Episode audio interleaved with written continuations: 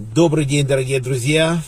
Мы продолжаем наше изучение недельной главы Торы Хазину, песень. И печально заканчивается эта глава. Маше умирает. Но перед этим он нас всех благословляет, и написано, что с ним рядом Егоша, сын Нуна, которому следует перенять у Маше Тору. И мы знаем, что дальше 28 лет Игоша будет воевать, победит 31 кнанейского царя и уходит тоже. Но очень многое он успеет сделать. Много Торы передаст, много земель освободит. Не все, конечно, нужно было еще много чего завершать.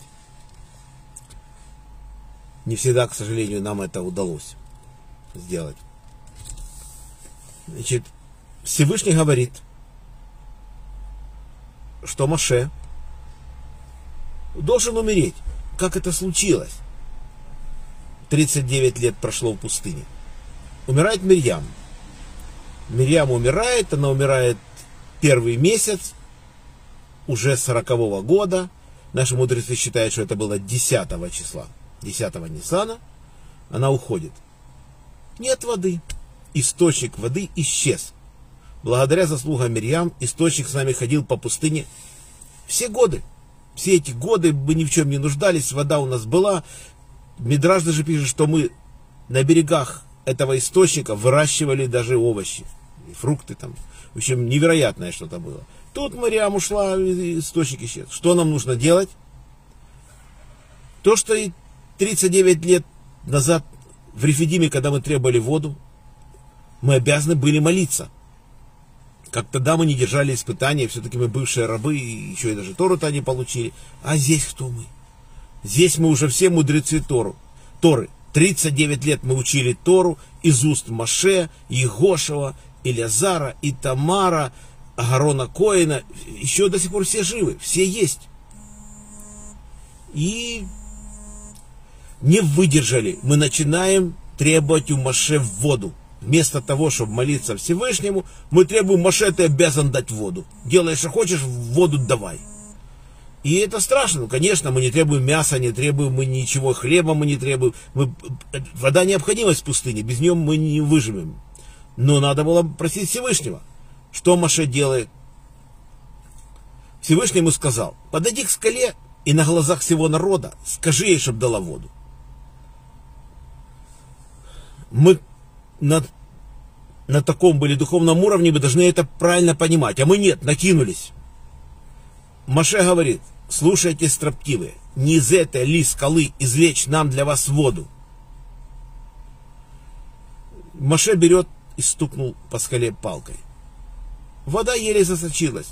Мы сказали, что ты хочешь напоить нас и наших животных количеством воды – Маше стукнул палкой второй раз по скале, Всевышний пожалел Маше, и вода обильно пошла, пило общество, скот, все у нас хорошо. Успокоились. Всевышний говорит, Маше и Агарону, за то, что вы неверны мне были при водах распри, в Кадеше, в пустыне Цин, и не осветили имя мое, то вы не войдете в страну. Что Маша с Агароном сделали, чтобы умереть? Что такие, такие заслуженные люди – нам неизвестно. То есть, если скажут, что, ну, он сказал эти слова, так что за это надо умирать. Или что он стукнул посохом по скале, тоже думаешь, ну, почему он должен умереть именно? Почему он не заслужил войти в страну? Единственное, что мы понимаем, что Маше виноват с Агароном, только потому что Всевышний сказал, что они виноваты. Только поэтому. А доказать вину Маше нам с нашими, с нашими мозгами это не, невероятно. Потому что то, что он праведник невероятный, и нам недостижимо это понять. Если Всевышний это не сказал, мы вообще ничего не видели здесь. Дальше, что случилось? Дальше наступил пятый месяц. Эти события были в первом месяце. Месяц Ав, первого числа, Агарон уходит. Умирает Агарон. Умирает он без страданий.